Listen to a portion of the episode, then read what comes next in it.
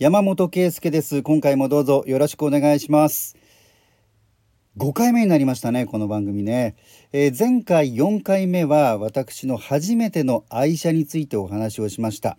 今はもう乗用車を作っていないメーカーの車を最初に乗ったということを話したんですけれどもね。あのアーカイブすべて残っておりますのでこのヤマモーターズはもちろんのことテレキューラジオのさまざまな過去のコンテンツぜひ一つ一つ聞いていただきたいなと思います。で今回はですね、えー、この前は、えー、初めての愛車だから1993年頃すでに結構遡っているんですけれどもそれよりさらに遡って私の子供の頃の家の車親が乗っていた車について、えー、話をしたいと思います。当時を知る方は大変懐かしい。そして、えー、若い方には新鮮なお話を今日もお送りしたいと思います。では山モーターズ始まります。暑い時はテレキューラジオ。寒い時もテレキューラジオ。家でも外でもどこでも聞ける。ちょうどいいぬくもりテレキューラジ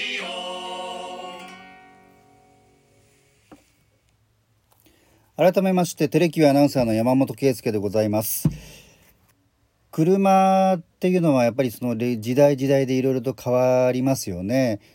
車のまあ形ジャンルと言ったらいいですかね。簡単に言うとですね私が子供の頃は結構あの家族であるにもかかわらず近所の方がこうクーペ要するに運転席と助手席にしかドアがなくて後ろに子供が乗る時はその運転席助手席のシートを背もたれを前にこう倒してで後ろに乗り込むっていうねそういうような車が結構あったんですよね。今はもう逆に少数で後ろのシートに座る人たちのためのドアっていうのはほぼもうかなりの確率100%までいきませんがほとんどの車がそういうようになってますが当時はですねまだそのクーペスタイル2ドア3ドアと呼ばれる、えー、運転席助手席にしかドアがないというのがね結構家族でも乗ってる人がいてなんかスカイラインとかねそう近所にそうに乗ってた人がいたなということを思い出しました、えー、そんな中我が家はどんな車だったのか。えー、っとですねまあ何台か、あのー、乗った思い出があるんですけども。えっとですね一つはマツダのファミリアですね。え、しかも大ヒットな大ヒットした、まあ、赤いファミリアと呼ばれた車なんですね。でこれ1980年に登場しています。えー、ですから昭和55年ですね。私は1975年生まれなんですけれども、えー、実際に我が家に来たのこの時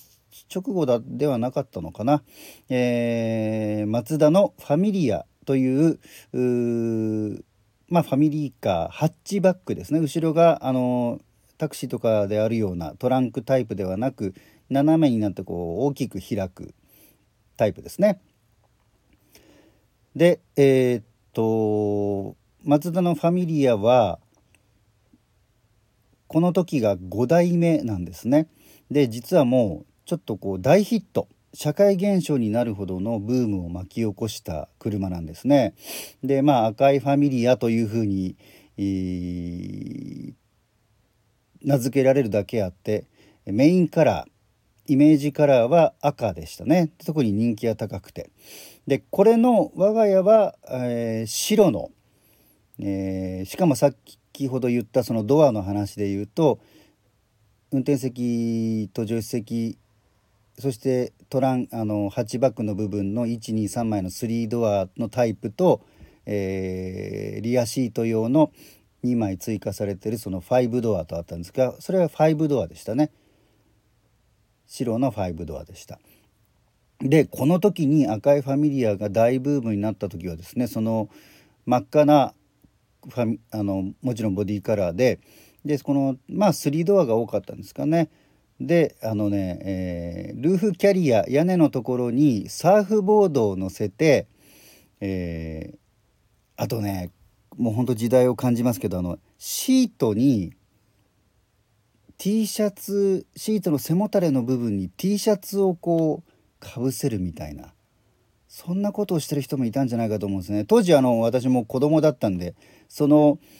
あの若当時の若い方の間でのそういうブームっていうのはちょっとあの後にね知ったんですけれどもそういうまあいわば今でいう丘サーファーみたいな形でそういうファッションとしてですねそういうふうに楽しむ人が増えたということなんですよね。あ丘サーファー後のじゃないのか。この時もすでに言われてたみたいですね。流行語も生み出したと。ちょっと調べたら書いてありますんで。であの車をちょっと自分なりにアレンジするっていうのは例えばタイヤホイールをかっこいいものに変えたりサイズを上げたりとか あるいは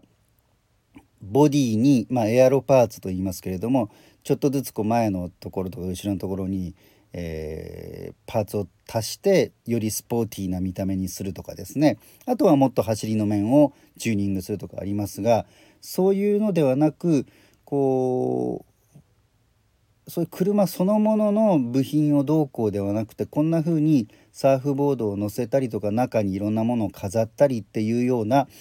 えー、アレンジの仕方というかですねファッションとしての取り入れ方っていうのは多分この時はですねこの時代はそんなにいっぱいはなかったんじゃないかなと思うんですよね。だからこれが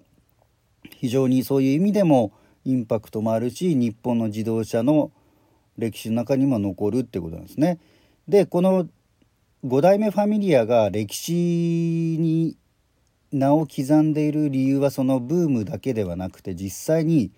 販売台数もすごかったんですね。まああのー、ものの本によりますとマツダは当時、まあ、経営状態もだいぶだいぶ厳しかったんですけれども、えー、当時国内では絶対的な王者だったトヨタのカローラをですね月の月間の販売台数でえー、何度も上回って1位に輝いているということなんですね。でマツダの車がそこまでヒットするということはなかなかなくてこの1982年2年ですね、えー、に、えー、何度も月の販売台数で1位に輝いたというのがこの5代目ファミリア。今までは FR といって、えー、後ろのタイヤが動くタイプだったんですけれどもねアクセルを踏むと、えー、FF といって、えー、エンジンがフロントにエンジンを置きフロントが駆動する FF という車になりました。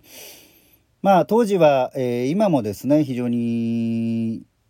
このクラスこういったタイプの車の代表的存在であるフォルクスワーゲンゴルフがありますけれどもこういった、えー、比較的コンパクトなあま、今はねそれほどコンパクトではありませんがもっと小さいのありますけれどもね、え、こういったハッチバックというタイプの車にまあこのファミリアも一気にその代表的な存在としてここで、えー、輝いたわけなんですね。FF の5代目ファミリア、えー、そんな風にまあいろんなこう若い人たちにも一つのファッションアイテムというかなそういう感じにも取り入れられてさらには、えー、販売台数も記録的に売れたという中で最終的には、えー、日本カー・オブ・ザ・イヤーにも輝いているという車なんですね。これの白の5ドアに我が家は乗っていました。私がまだ小学生の時ですかね。あんまりこう中の感じとかちょっとしっかり覚えてないんですけどねでもあの非常にこう直線的なシンプルなねスタイルで、えー、ぜひこれあのー、また見てほしいなと思いますしえー、っとマツダもレストアといってこれをきれいにですねえー、っといろんなところを手入れしてあのもう新車同様にもう一回こう作り直してるっていうこともしてるんですね。日本のメーカー今まであまりそういうような取り組みはなかったんですが最近複数のメーカーがあ自らのまあいろんなこうヒットしたものとか大きな歴史に名を刻むような車をもう一度こう新車同様に整備をするっていうのをやってましてマツダも車内レストアプロジェクトという中で2019年ですね3年前にこの赤いファミリア5代目ファミリアをレストアしたということで多分これもしっかりとですねいろんなところに保管されていくんじゃないかなというふうに思います。それからもう一つ私の子供の頃、えー、家にあった車もう一個はですね日産のプレーリーという車ですね。もう今はないんですけどねファミリアもプレーリーももうなくなりましたね。これはですね一言で言うとまあ時代を先取りしすぎたミニバン、えー、ミニバンの超先駆けと言っていいでしょうね。後ろがスライドドアで車自体の背も高くてそしてシートがま3列目もあったりするで、えハッチバック同様後ろが全体が開いて、まあ、その後ろの荷室トランクスペースと、まあ、車内がつながっているっていうものですよね。まあ、ミニバンといったらそれだけでも分かる方も多いと思いますけれども、まあ、今でこそ完全に、まあ、特にものすごいあの各社が競い合って大ヒットをし続けた時期はちょっと落ち着きましたが逆にこのミニバンも完全に一つの車の形として日本で定着してますよね。えー、例えば、まあ、トヨタでいうとアルファードとかノアボクシー日産でいうとエルグランドセレナとかですねホンダだとステップワゴンとか三菱だったらデリカ D5 とか、まあ、そういったものですよね。こういったミニバンの、まあ、先駆けちょっと早すぎたかなというぐらいの先駆けだったのがこの日産プレーリーです。で、えー、まあ、当時はですねそのプレーリーは、えー、商用車お仕事車のタイプもあったんですけれども、えー、っとですね私があ非常に思い出深い我が家にあったのはこの日産プレーリーの2世代目2代目プレーリー M11 型というもので1988年に登場しています。でこの時のキャッチコピーがですねシーマも B1 も素敵でした。でも私の日産はプレーリーです。セダンの新しい考え方こういったコピーがあるんですね。でシーマというのはあの高級セダンえー、このシーマ現象と呼ばれるぐらい大ヒットした車。B1 というのはあのモーターショーの中から出てきたような車であの非常にこうレトロなデザイン、えー、その時のコンパクトカーをベースにしてレトロなデザインのものを、まあ、あのモーターショーなどで発表して実際に販売してたんですがその日産が取り組んだシリーズの一番最初の B1 というものなんですがそういったセダンやユニークなコンパクトカーも素敵でしたけど私の日産はプレーリーですというキャッチコピー。でまあセダンの新しい考え方っていうのがこれがこのコピーも非常にまあ分かりやすいですよねそういった形で日産は提案をしたと。で、えー、2世代目はですねあの初代のプレーリーはちょっとまあ商用車お仕事車だなっていうような雰囲気を、まあ、デザイン上どうしても醸し出していたんですがこの2世代目はですね、まあ、デザインかなりだからこれ今見てもねほんといいなと思うんですけれども、えー、ユニークなものでした。まあワンモーションという言い方をするんですかね。あの要は、えー、前の部分ちょっとじゃあ車内から見た感覚でいくと前の部分はこうフロントガラスがありますね。これがまあ斜めにこう下がってますけれどもなんとその後ボンネットそのエンジンが入っているボンネットの部分もそのフロントガラスが斜めに下がっている同じ流れのまんまでずっと下までこう下がってる。だからボンネットの部分の角度とフロントガラスの角度が、まあ、ほぼ同じなんですね。そこでこう段がついてなくて、えー、フロントガラスの斜めにの角度そのまんまにライトの部分まで下がっているというワンモーションフォルムフォルムっていうんですかねこういったものが特徴的でした。で先ほどのマツダのファミリアもそうですがこちらもこう結構やっぱヨーロッパを意識したようなヨーロピアンテイスト当時のですね、えー、のようなデザインかなと思いますがまああのアメリカ市場にも、えー、打って出てたようですけれどもねこれがねあの非常に面白かったのが、えっと、7人乗り8人乗り6人乗りもあったのかな。えー、5人乗りもあったそうですね。でこの8人乗りがちょっとユニークで今のミニバンは1列目が2人2列目が3人3列目も3人ということで8人乗りなんですがこれはねあの最一番前に3人乗るんですよ。で後ろも3人で3列目が2人っていう構成で、まあ、正直その非常に車自体が小さかったんでその一番後ろもですねあのなんか3列目なんかはかなりまあ大人はちょっと難しいようなものだったんですけれどもそのね1列目の3人掛けっていうのが面白くてやっぱり子供時代の私はやっぱりこれがねその1列目の真ん中に乗るっていうのが非常にワクワクしてましたよね。まあ、父親が大体運転しててでコラムシフトって言ってその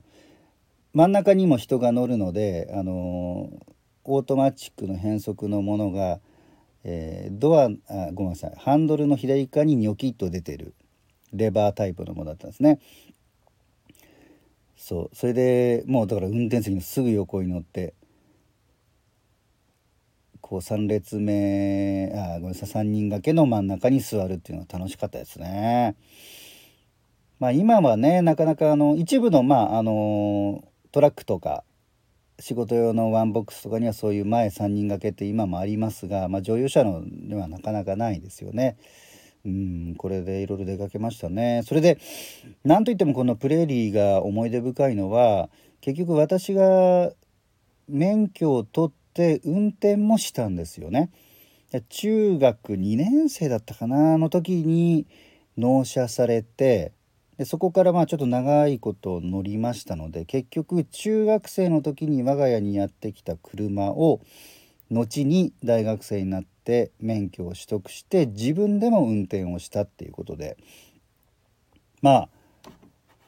そういう意味でもなんかもうそういう車はね当然あのこの時車家にも1台しかありませんでしたから子供の頃からあった車を自分が運転するっていうのはもうこれが唯一の存在でしたからね。うん。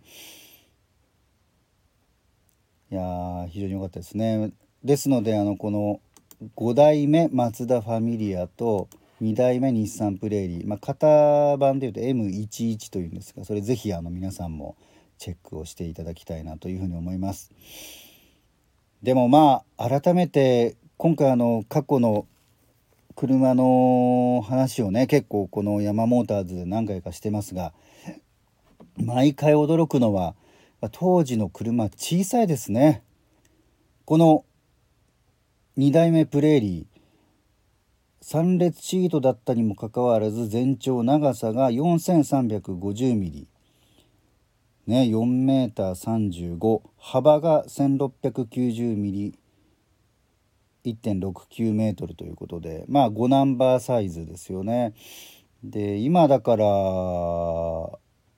全長がこの時まあ4.4メートルだったところが今の車はねもう4.74.8ぐらいありますからねで幅も1.69だメートルだったところが今はまあ1.74とかねまあ1750とかもう1800ミリぐらいのものも日本車の国内向けにもありますからね。まあ、衝突安全性とか車内の広さという意味でもこの幅や長さっていうものが大きくなるのはやむを得ない部分もあるんですけどやっぱり日本のね道路環境で乗るわけですから、えー、海外市場のに同じ車を出すっていうこともあるかもしれませんけれどもまああの使いやすいサイズみんなが使いやすいいろんな世代の人が乗りやすいサイズだったらいいなというふうに思います。今回のヤマモーターズは私が子供の頃家にあった車思い出の車についてお話をしました。皆さんも自分の愛車だけでなくねそういう家実家の車も、えー、ちょっと記憶をたどってみると楽しいかもしれません。ではまた次回。